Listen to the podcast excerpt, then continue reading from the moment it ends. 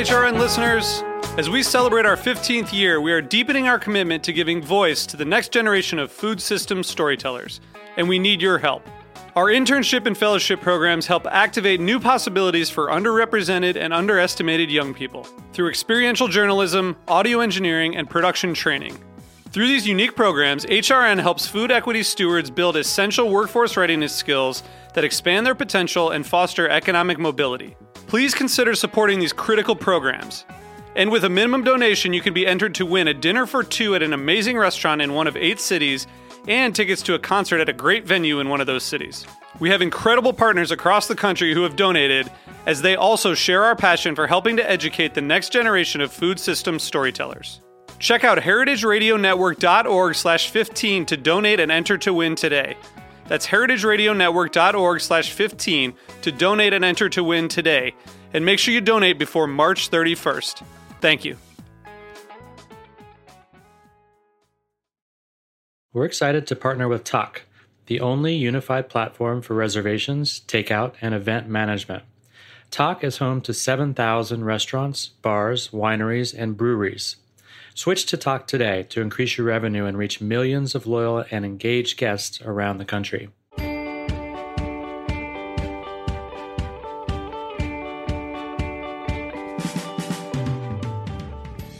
We first planned to chat with James and Jessica just a few weeks ago on August 3rd, the day before they opened.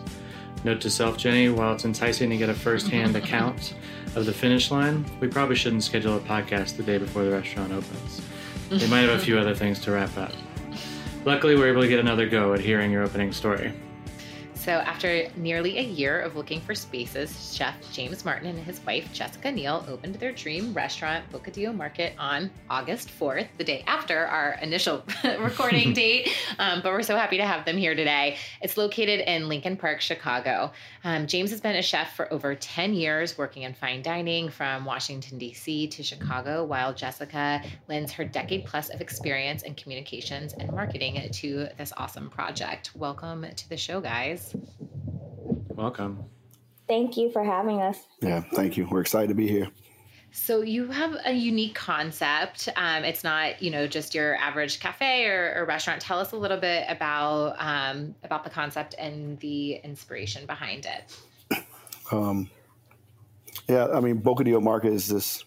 It's a a neighborly concept that's inspired by the ingredients of Spain, um, and this really has a lot of soulful, heartwarming cuisine that's really just seasonal. Um, but really, the foundation of the concept is the bocadillo and the paellas, and then we just build beautiful dishes around the menu that really kind of complement those items. Um, and then we ultimately decided to start Bocadillo Market because we love markets. We my Jessica loves coffee. Like I think she probably loves coffee more than she loves me. Oh, and, and, and and um, you know, I think it just made sense. You know, when you when you travel, we traveled to Spain when we first got married, and I think it just makes sense for an all day spot. You know, that kind of it complements the the culture of Spain. Um, coffee, a light pastry program in the morning, and then the bocadillos for lunch, and then a full service dinner at night that highlights the the wine and the food and the ambiance and the energy. And we just wanted to create a humble concept that really uh, allowed the neighborhood to embrace it all day, and then really accessibility too. I think that was important for both of us. Accessibility for a kid to come in and get a sandwich and a Spanish soda and you know, and then come in for a date night. You know, adults come in for a date night um, at night, and then you can come and get your early morning coffee and just just feel the different energy and the vibes, and be able to create a home away from home. So it sounds like no wonder you um, before we were before we started rolling we were catching up quickly and james said that they've been working 100 hours a week and now, and i understand why from the early morning coffee to dinner. So tell us a little bit about so you're doing basically three meals a day um, which is which is rare sort of in this day and age. You don't see a ton of three meal a day restaurants outside of like hotels. But tell us a little bit about how you're managing that and staffing it and, and how that's going for you yeah, it's definitely it's definitely uh, hard work. You know, I have some amazing. I have an amazing team. I have a I have an amazing team. We have an amazing team, um, it starts my, my day starts probably around 6:30 a.m. Um, and I go in there and prep the pastries for the cafe and bake them off. We open at 8 a.m. and then my sous chef starts at nine, and my manager uh, Megan, our manager Megan, um, who's phenomenal, who helps manage the front of the house and and creates really the atmosphere and the hospitality for our customers from morning, noon, and night. Um, and then we built we have baristas that are amazing. We have the full service uh, our dinner team but it's a really small team. Right now it's just me my sous chef. I have a lead cook um, carmen who's been working with me for a long time and then megan and we have two servers at night. Um, and we we just really and we prep everything we make everything the only thing we don't make in house is our is our bread for our bocadillo program which i'm glad we decided not to because I'll probably be there at 4 a.m. in the morning. Um, but um, ultimately, um, we just it's we created a, a, menu that that's not too difficult. We really kept it tight, but we and we kept we kept it within the concept to allow us to be able to cross utilize ingredients. Um, so we and so we we have coffee. People can actually walk in at dinner and get a cup of coffee, you know. And that's where like we're busy, like we were on Friday, where we had people sitting by the bathrooms because we just so busy. We had make ta- we had to make table space for people, but you can't walk in and get coffee then. But at dinner service, but we we just create a space that people can come and really enjoy all day long. Um, but it, it, it I have a hardworking team right now. We're going to continue to build it, build that team. Um, it hasn't been easy, but I, we have a good core, I would say. Tell us a little bit about the decision to do that, because Jenny's right. I think that um, in recent years, people have changed the way. You know, when we first came to New York, when I first came to New York almost 20 years ago, it was the rents were so exorbitantly high that you had to try and basically be open 24 hours to make anything work. But things have changed somehow to where people can be a little more selective about the time that they're open and such as that. Was was it always part of the Bocadillo Market plan to be accessible all day long? Is it something that that's imperative as part of your business plan? Tell us about the decision to do that and if it's going to stay that way. Yeah, so being accessible pretty much um, morning, afternoon, and night was a part of the Bocadillo Market strategy from the beginning. Um, I think that became really clear once we landed on um, the neighborhood that we chose, um, which was Lincoln Park. Um, the demographics are just such that there is an audience to cater to um, during those moments of the day, during all moments of the day, I should say. Um, I think, of course, as with any business, as we you know stay open and we see you know what hours are the busiest or what are the most active? What are people responding to in terms of cuisine? We could always make adjustments there. Um, but where we decided to um, kind of limit ourselves or just make sure that we were setting some sort of boundary and what we would do during those hours is on the menu side. So we're able to control like the pace of the kitchen um, as well as the service aspect as front as much as possible. Um, and then we can reevaluate, you know, a few months from now, a year from now, or um, whenever, what if if and when we do change the hours. And so tell us also a little bit about because it's Boca Bocadillo Market. So tell us a little bit about the market side of the business. Yeah, yeah, yeah. So, so we're an all day market. Um, so in the morning, starting at eight a.m., we can start selling wine, spices, olive oil, vinegar. Um, pretty much everything in the market we almost kind of cross utilize in the back of the house. So it's a way of being able to sell like we make romesco sauce in the back of the house for our which is a Spanish mother sauce for our dish, but we sell a romesco sauce that we that we import from Spain in the market. We we we use a harissa paste that we love that I love a lot that comes from Seattle. It's one of the only like ingredients that's not from Spain, um, but that has influence from Spain and from North Africa, so it has a lot of inspiration from that region. Um, we use it in the back of the house to marinate our lamb and make our tuna tartare dressing. Um, and then we sell it in the front, we sell it in the market. So people come there and they say, Hey, what can we do with this? What can we do with this smoked olive oil? What can we do with this salt? What can we do with this paella rice? You know, obviously some people know what they want to do when they walk in. Um, and a lot of people have been coming in and buying gifts or they have a special uh, menu they want to create, whether they have, they, they buy Jamon Serrano or, or lomo out of the out of, out of the, the, store case and being able to take that home and make a charcuterie board. And they buy like artichokes and asparagus that we that we get from Spain. And people just create their own experience at home. Um, and then they're able to come and experience it in Boca in the actual cafe and the restaurant and in the sandwich program the Bocadillo program.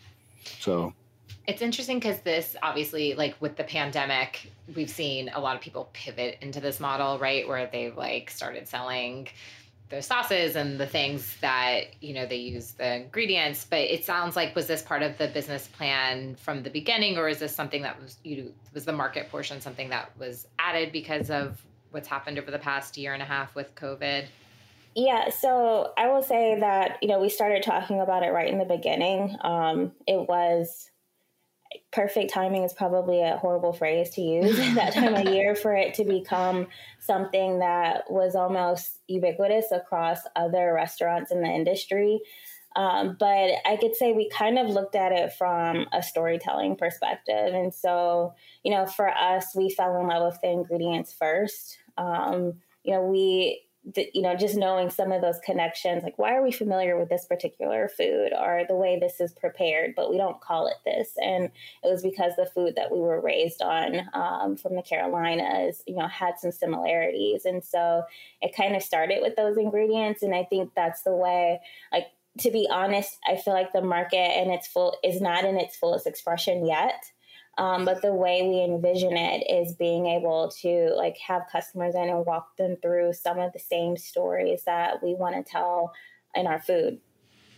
I know you guys have only been open for a couple of months, but can you see and and sort of what's your intention of your customer? Are they um, do you feel like it's people coming in?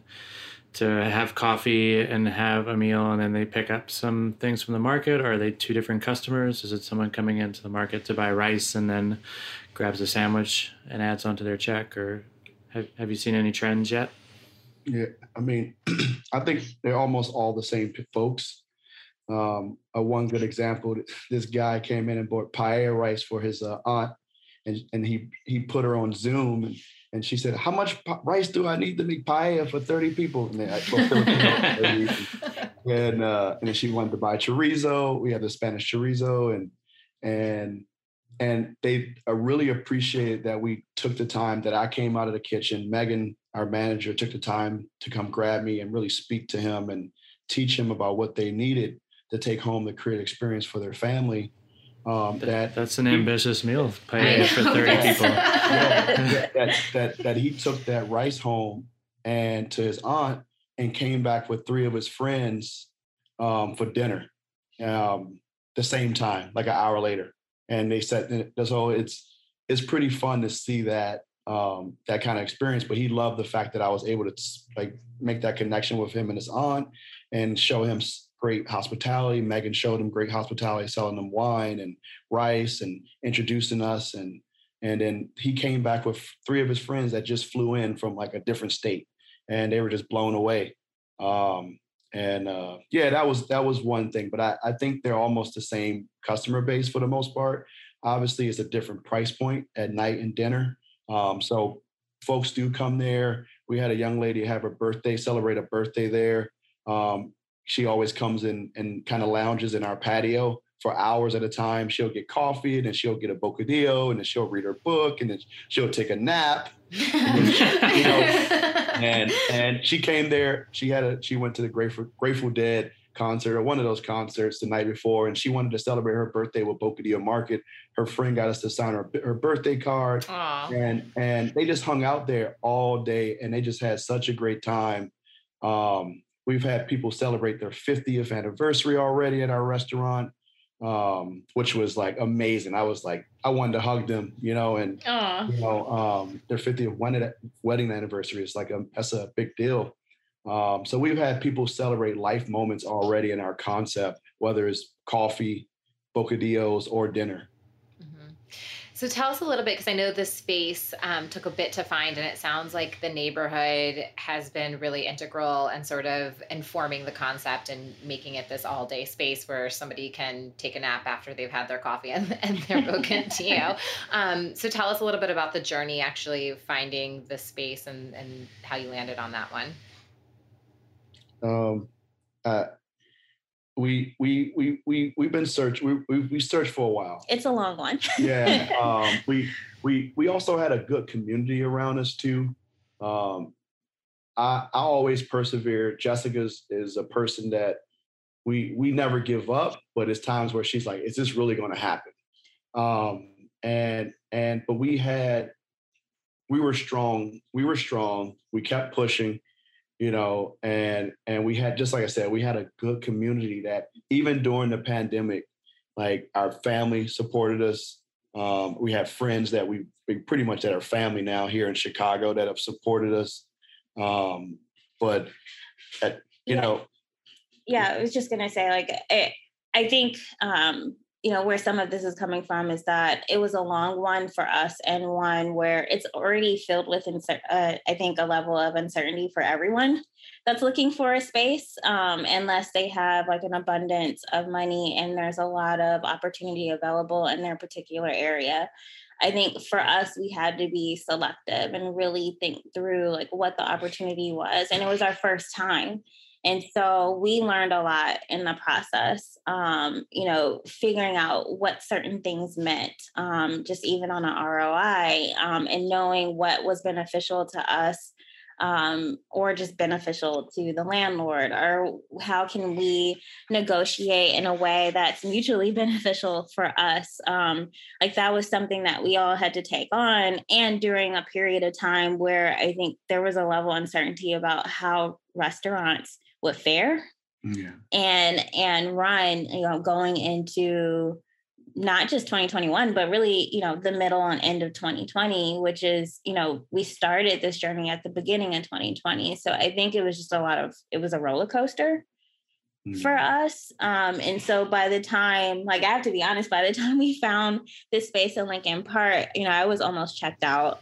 um, and you know, James was gung ho and like, you know, going forward and showing me pictures. But like for me, until I saw that lease signed on the dotted line, um, I I was we just had so many hopefuls at that point that um it was almost too good to be true. Yeah. Yeah. Yeah. I think um yeah, that's definitely the journey. Um we we, we went through a lot um, just just learning with my, our broker, our our team that we've kind of helped us kind of get to this point, and then we we learned a lot together. Like you know, with you know, we were looking at spaces, and I think we were getting overlooked, and then eventually my broker was like, "You guys have a great business plan, but." You guys need to create a pitch deck because the landlords don't want to read. You know, they want to see who you are in a profile, like in an Instagram photo. You know, and and so Jessica, in like 24 hours, you know, he was like, I need it in like, I don't know, we he was, she did it in like 24 hours. She created a pitch deck that really represented who we were and showed who we were and showed kind of what direction we wanted to go in. And that really helped kind of push things forward, but it's still, we were, it was still really slow at that point. Um, we tell we, me the t- tell me the like the difference between the long format business plan and the pitch deck. Did you go from like thirty pages to like one single screenshot with like little bullet points? I, I, think it's a good point. It yeah, makes a lot of sense. I, yeah, it's so true. It's like people want like sound bites that they can see on like an Instagram. Tell me, tell me what you did, Jessica, to to to wrap it all up and and make it appealing. Yeah, I think so. English major and then I work in comms. So I'm used to using just a lot of words to explain really simple things. And so, um, you know, it was, it, you know, it was about taking, I don't know how many pages, the, the, it, it wasn't even close to 30. It was like maybe six or 10, but no, no, the pitch deck, but the, the actual business plan was maybe around like 30 or, you know, it was 35 pages or so down to that pitch deck that was only about 10 pages that just really said what the concept is, um, who we are, um, what we're going to offer and you know the people that we're looking to actually serve in this process and why a particular neighborhood or space is amenable to that um, and I, I, think it helped us to focus a little bit more too. The business plan ended up being useful, you know, when we talk about um, like thinking through financing or talking with investors or just figuring those things out, it helped for that.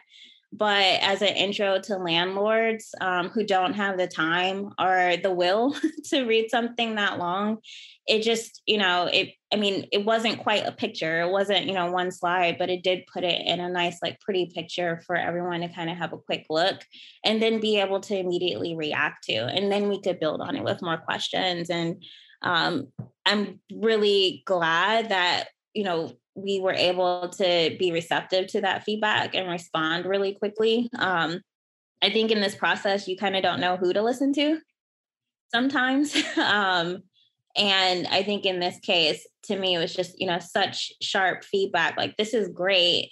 You know, this is going to be a good business, but you need to tell that and, you know, to use like an old Twitter speak. I don't even use Twitter anymore, so I don't know how many characters it is now. But like uh, you know, formally 120 characters. Like, can you tell your story? Mm-hmm. And I, I mean, I think that's good for our list. That's good feedback for our listeners. Is like it's great to have your long form business plan to you know have yourself organized have all your financials and duck in a row but people want to see the they want to see the cliff notes and the instagram carousel version on your uh on your pitch deck yeah yeah. I, yeah, I think it's also it's good practice. I think if you can't get your business concept across in a, a, page yeah. or, or 60 seconds or whatever or 120 characters whatever it is then then you've got a, a bigger problem right right um, yeah. you mentioned that the while it didn't necessarily get used by the landlords the business plan was helpful tell us because we don't talk to a lot of people after they've been opened tell us what you are correct about in your assumptions and where you may have had some misses. We'll, we'll talk more about financing after this. So if, if you have anything other than financing things, tell us tell us how the business plan was was right and wrong. I think just I think we were able to utilize it. It really kind of helped us really narrow down the neighborhoods we were looking at. I think that was one of the bigger parts, and then being able to figure out what our demographics was was really important. Um, and then also um, allowing us to really share our story um, in a lot of ways. Um, but I, I, think it really helped us with the demographics, the concept, and really kind of tighten it up so we can actually find the right space. But the and it, the business plan didn't help us get this deal done. We had to really sell ourselves and really be able to like find the right landlord that was going to give us that opportunity and I, I think what you're asking though may be around just like you know we made put all this effort into plotting exactly what's in the business plan and i think most people find out after opening that some of that doesn't necessarily always carry through. Is that what you're asking?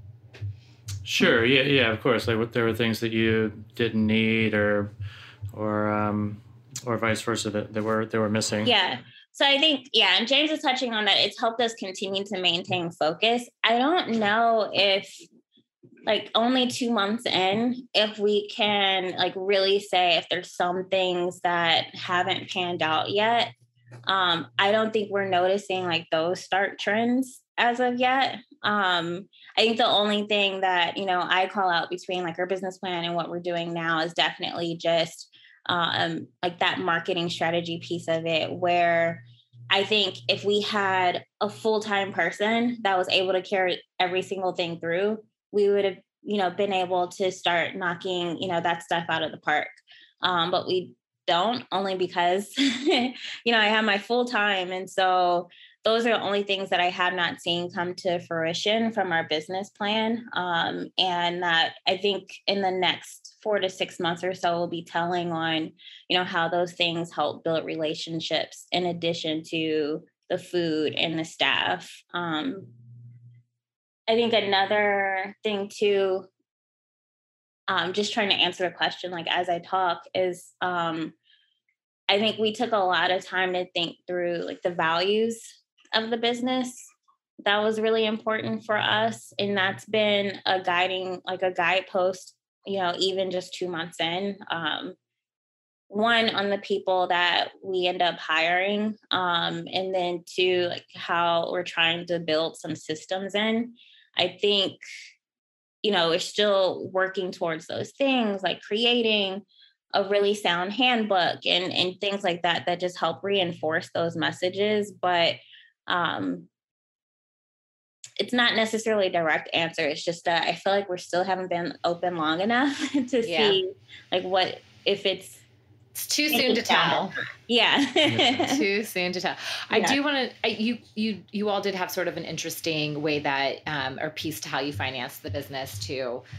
Um, and I believe you used Mainvest. Can you tell us a little bit about how you all? I, I know there's like several sources of they're piecing it together, getting um, funding from different places. But tell us a little bit about how you funded the business, and I, I am interested to hear more about your experience with Mainvest. If you want to tell our listeners about that as well.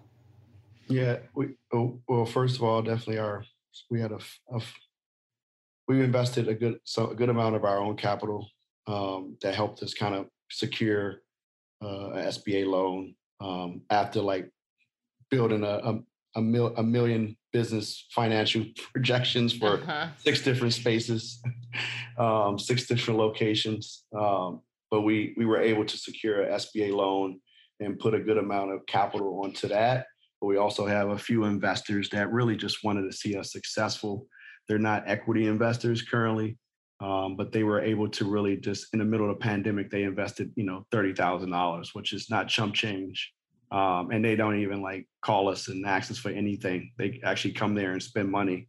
Um, and then we were able to uh, Mainvest contacted us um, maybe a month or a few weeks after being open and they kind of introduced themselves and and Jessica and I were always looking at a way to, to get a Kickstarter or find a way to raise more capital to to just take care of some uh, startup capital or take care of some some buffer money because um, you you know cash flow it goes fast. um, we we were really blessed that we are doing really well and we're very successful. We're able to pay bills and we're able to take care of our team and pay our staff really well. Um, it's a blessing. Um, but we were able to raise money um, from Mainvest so far.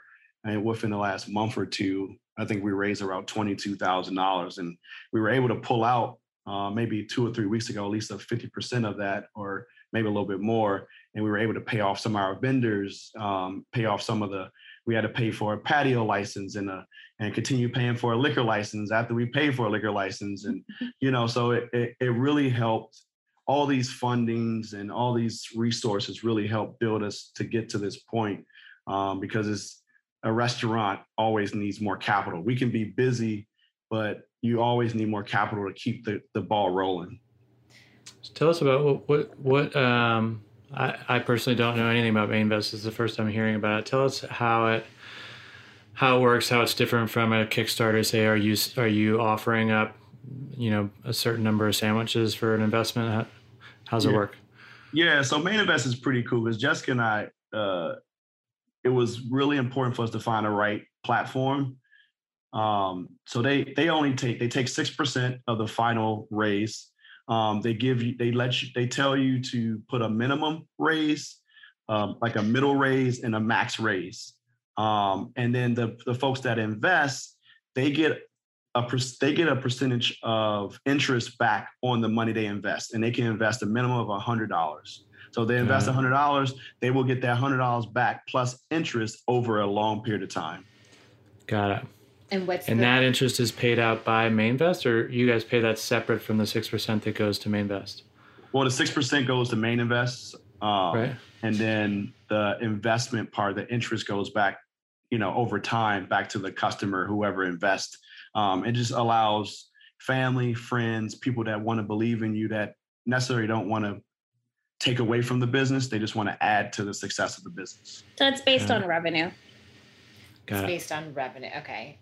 Right. And then, and you have, it looks like I'm just looking at the page now. So you have until 2028 to pay people back. Yeah, which puts a good, you know, time limit limit for us to increase business and make sure that we're driving in um, like the cells that we need to to make sure that we are, you know, able to pay um, the money back with interest, but it doesn't require us to pay that back right away.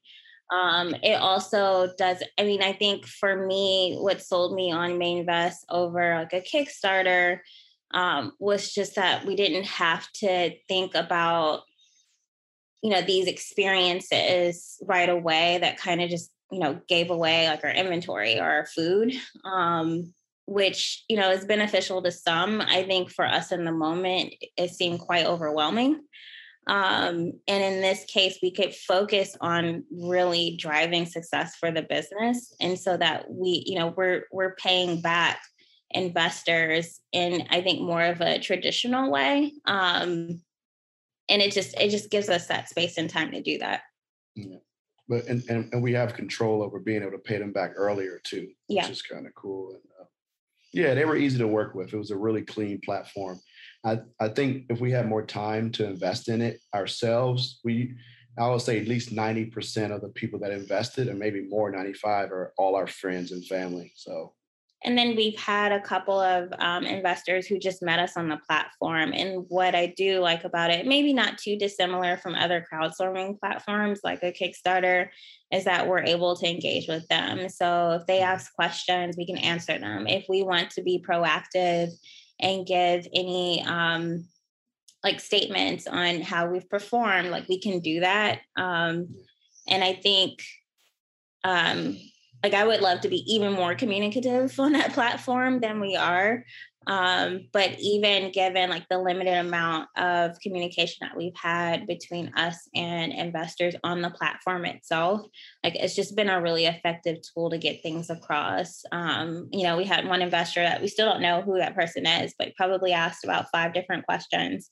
Um, and I appreciated it one just because it made me think about those things too. Um, and so like for us again like this is our this is our first restaurant. Um this is our only our second month. And so i appreciate all of the learning opportunities. I appreciate learning what investors want to hear. Um and so i almost think of Mainvest as like an educational tool tool um, more than just an investor tool but it's been for us you know so far a really great platform to engage with yeah yeah, I think the biggest thing for us, though, for me especially, Jessica's more like structured. I'm kind of like I can go to my friends and ask for five hundred dollars and they'll give it to me. So I really wanted to just go to all, like a thousand of my friends and ask them, but it gave it a little bit more structure, a platform that was clean and that allowed people to feel safe. Mm-hmm. So did you you guys needed to advertise it out, or, or did Mainvest also blast it out to their followership and how did, did most of the i see that you've got like 40 plus people eh, invested or most of those people that you did know before? Most of the people that invested on that was family and friends. Um, a few we do have a few investors that i that i don't recognize. It could be customers but it could be folks that are just invested in restaurants or concepts on their platform. Um, I think if we had, just like I said, I think if we had more time to invest in it, like no, they did help us market it a little bit, but I think if we had more time, it would allow us to really uh, raise more. But I, I, am we're thankful. I think we're in a good place. Mm-hmm. So no, it's it's interesting. It's always interesting to us when we see um, people using new and different alternative platforms. And congrats on getting an SBA loan because that's no small feat either, um, especially in this industry. It's very rare that we have folks on the show who say they, you know, they got an SBA loan. So that's awesome. Yeah. Yeah, yeah. absolutely. I just I want to throw in one thing in there because James didn't mention it, and I, to me, it's one thing that still shocks me to this day is mm-hmm. the amount of Lyft customers that he drove around that have come in to support the business. Um, I don't know if some of them are the investors either, but literally, I mean, for like two to three months, maybe longer, James did Lyft last year in the middle of the pandemic. And um, I mean, he said it best. I, he just just to advertise the business? Yeah he just I, I mean so to speak i feel like that's what he was doing like you know here's my instagram profile. I mean he's had people come in that said like we weren't sure this was going to be a thing. And then you know he he remembers faces and people and conversations and um you know i i think when we look at mainvest and how it, we've used it when we've looked at like some of our customers that are coming in like word of mouth is really important and um but i do think james is a big part of that word of mouth um and so i mean play to your strengths if I were in James' shoes, I would be super formal. I would have hired like a PR agent at this point, plus this, you know, plus and then some versus James, like, let's just do it. Um, and it's, I think throughout this process, I mean, even last week, I think was the last time one of his Lyft riders came in. Um, I mean, it's it's steady traffic from people that he's just met along the way. Um, that's like that's real guerrilla marketing. I mean, that is real. like, and it's true. it is it's, true. It's, pure it's hustle, and I think yeah, people awesome. recognize the hustle and appreciate the hustle. And yeah, folks, folks, awesome. have, folks have watched the journey. Actually, one of our example, uh, Brooke Bell, she's the director of uh, Goose Island Brewery. She came in on a Saturday or Friday, our busiest service, and it rained outside, so our patio customers had to come inside and she was so amazing to be able to sit a table right next to our restrooms because we couldn't fit any more space. And I had a friend fly from Miami that sat outside in the rain and talked talked so highly of us. And but Brooke Bell, I met her driving Lyft, picked her up from the airport, and and she was the direct. She's the director of operations of Goose Island Brewery, and she's amazing. She brought a friend that was in in town from out of town, um, and just loved the meal. Was a she was like, I'm glad you're busy. I don't care where I sit at, you know. And and I was like, I am so sorry. She's like, thank you for coming here. She was like, thank you for coming out to see us, you know. And people remember me, which is pretty cool. And and we've had people from Spain that I've driven around. We've had and people are just so in love with Bocadillo Market so far. Is we're just so thankful and uh, I mean, people love the food and the hospitality and everything that we're presenting so far. So. That's awesome, guys. Um, congrats. It's no easy feat to, to get to this point and, um, and a true testament of, of what you're putting out there.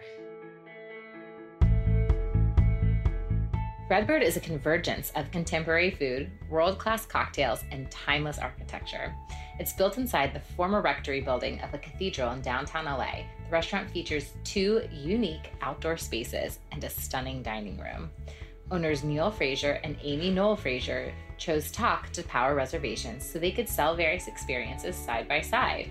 Guests can book brunch in the courtyard, dinner in a garden, or a table in the dining room. This wasn't possible with Open Table, the Frasers say.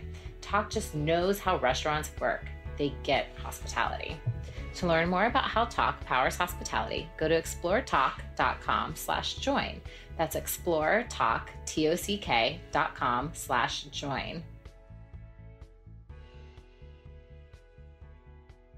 Should we do some uh, yeah, let's do lightning some round? lightning round. Uh, the idea is that they're short answer questions. They don't have to be 120 characters or less. If you need to elaborate, you certainly can. There's there's no rules really, but um, we'll start it simple. James, what's your uh, favorite menu item currently? Um, I would say that's I would say the artichoke dish is probably one of, is my favorite, and the paella. But those two are my favorite. But the, the artichoke dish is probably my favorite. Okay, and then uh, what is the most ordered menu item? Um, I think the artichoke. there you go. It's not always the same. I like not it. Not always the same. what about you, Jessica? Do you have a different favorite menu item? Yeah, I like the tuna crudo. Tuna crudo keep it classic and clean. I like it. Yeah. um, uh, best food cost item. Where do you make your your highest percentage margin? Um, I would say possibly the Tatas Bravas. that makes sense. Makes sense. Yeah, what's the um, what's the margin split like on mar- on the market versus the um, the food menu? Um, I mean, based on sales, how much we're selling, or based on? Do you get a better margin? Do you get a better percentage of profit on the on selling a bottle of olive oil, or do you get a better percentage on selling a sandwich? Uh, we get a better percentage selling on retail items because we can mark it up a little bit heavier, mm-hmm. right? Um, because they are really special ingredients. I mean, for food items, it's hard to it's only so much you can charge, right? We charge 15, 16, 17, 17 bucks for a sandwich. You, once you get in that $20 range, people start freaking out. I know, but you're like, it's all homemade. This is good. Yeah. this is a whole other ball of wax. Um, Yep. But yeah, and that's what. What about what's the best selling market item? Um, the, either the harissa or the smoked olive oil from Spain. Um, Yeah, I feel like I never see the smoked olive oil. I feel like that flies off quickly. harissa paste, smoked olive oil, and it, I like the jamon serrano, the Iberico ham and lomo that we have in the case. But actually, the Spanish sodas we have from Spain. Oh yeah. people they they're like the girls from like the nail salon across the street. They come get a sandwich and their their their sodas and My dad bought a case of it. yeah. So yeah, I think that's one of the more popular. It's kind of crazy to have that those options because people it's something different that we don't have mm-hmm. at normal markets in in America in general. So mm-hmm. This is something we like to ask all of our guests. What's been the best business resource as you've gone through this journey? Can be a book, a person, TV show, podcast, whatever. Um, I, I would say we have a few, but Montez Sugars um, is somebody that's that's really been uh, one of our biggest supporters. He he's he he drove around with us during the pandemic when everyone it was like Chicago was shut down, looking at spaces, and he really helped us really uh, like even build a spread, helped us build a spreadsheet for my projections and our projections and um, and I have I watched Monday Night Football with him last night, you know, and he's been a part of the journey um, for a long time, you know, um, just really helping us, guiding us through. And I would say, obviously, Wintrust Bank, um, Liz is phenomenal. you know, she is Liz DeBoni. She is phenomenal. She had her, her daughter's wedding party at our oh, our first event, 60 people. Who would think that she a person will believe in you that much? 60 people in our first event. So Is this the bank that facilitated the SBA loan? Yep. Yeah, and then we have a Cool. few family friend investors that invested in, in us before we even had a concept. They just gave us, you know, money. Miss Merlin and Jim and and Marco, who's uh, just a phenomenal resource. So we He'll, get. he'll name drop everyone if you give him time to. Yeah. But, um, But, uh, just but letting you know. Yeah, but I- I think- Do we need to start? pla- Should we need Yeah. to start playing the Oscar like speech music? I know, yeah. yeah. and and this Hold isn't a this isn't a kiss Um, up moment. Oh, go ahead, go ahead, I- babe. but I, the, the like Montez is amazing, but I also want to highlight Chef Eric Williams from Virtue. Mhm. Um, he connected us with our broker, Alan Perales, who's phenomenal as well. Um, Chef Matthias Merges, who I worked for, um, a, a Charlie Trotter alumni. He connected us with our general contractor. And then our architect and designer, Clem, Clem is and her her partner Sam are phenomenal. We wouldn't have been able to do this without them, without this community, without our family, and and yeah, it's it's so many others, but those are definitely like you know. And then I have friends that chef friends that that were just good resources, like Tony, who owns one of my friends, Tony, who has a restaurant in the suburbs. Just I can call him and say, hey, dude, like how do you what kind of how much you keep in your cash drawer, you know, throughout the service and those little things really helped out. My friend Jonathan, who owns a restaurant in Bellingham, Washington State, these guys were running businesses and answering questions on the phone at the same time. So I couldn't thank them enough, you know. Yeah. So yeah, I got a lot of great resources. So Yeah, and you, I think that's it's a testament to everybody, and it sounds like you've done a really good job of building a network. And it's you can never a network is so valuable. It's something we we touch on often in the show, but it's it's really true for. for I think also like while this. while like funny that you have all these people that you th- that you're thanking, it's it's it is true that to open a restaurant, it takes this family, it takes this army, and and, and that's what you guys had. So, um, we're excited to see what you guys keep on going with with next, and and big congratulations to getting it open and having it packed two months in. So you guys just opened. We always like to shout out opening soon announcements. Um, any other friends or neighbors or colleagues who maybe recently opened or are opening soon? um, I mean, I don't we are we we're neighbors to a restaurant called Esme from Chef Jenner. You know, want to shout out shout them out. Um, they're like maybe two blocks from our restaurant. We opened up like a week before them. Um, and um, just want to shout them out. Um, and like Yeah, I think that's we really. I don't really know too many people opening restaurants in the pandemic. So, Margaret, Margaret. oh yeah, Chef Chef Margaret. Um, she's another good friend. Her and her husband. They're they're looking for a space right now. Um, they're and not. they were operating out of Politan Row, um, Yeah. and that shut down at the beginning of the pandemic. But Yeah. they're working fast and furiously to open up a spot. They've hosted a couple of pop ups, and it's just Yeah. a really great um, team. Um. And they've been really great supporters as well. And so I feel like they're going to be moving really quickly when they do find their space. yeah, Chef Margaret and her husband. Um, they're phenomenal. They've been big supporters of us. So, um, yeah, I think there's not many pla- businesses opening right now. Right. Yeah. You got a few? Yeah, there's a few. Um, Sweetbriar is coming um, to New York City from Bryce Shuman is the chef there, which we're excited to see um, his return to New York. And then Zuzu's is also opening in New York City. Um, and both restaurants will nicely be outfitted until it in Tilit NYC, so we're excited for them and to, to see their openings. Um, Want to wrap us up, Al? Sure. Um, tell us, guys, how our listeners find you on social. Yeah, so really easy. Just go to at Bocadillo Market and you'll find us on Instagram. I'm not on TikTok yet. Um, and then um, you could find us online at www.bocadillomarket.com. Cool. And in the flesh there in Lincoln Park, Chicago. So when you're visiting there from New York or wherever you are, make sure and check them out. Uh, if you want to follow what we're doing, we are at We Are Opening Soon and at Tilit NYC. Thanks, guys. And uh, we look forward to seeing what you're up to in the future. Thank you so much. Thanks, guys. Opening Soon is powered by Simplecast. Thanks for listening to Heritage Radio Network, food radio supported by you. For our freshest content, subscribe to our newsletter, enter your email at the bottom of our website, heritageradionetwork.org, and connect with us on Instagram and Twitter at heritage underscore radio. You could also find us at facebook.com slash heritage radio network. Heritage Radio Network is a nonprofit organization driving conversations to make the world a better, fairer, more delicious place. And we couldn't do it without support from listeners like you. Want to be a part of the food world's most innovative community? Subscribe to the shows you like, tell your friends, and please join the HRN family by becoming a member. Just click on the heart at the top right of our homepage. And thanks for listening.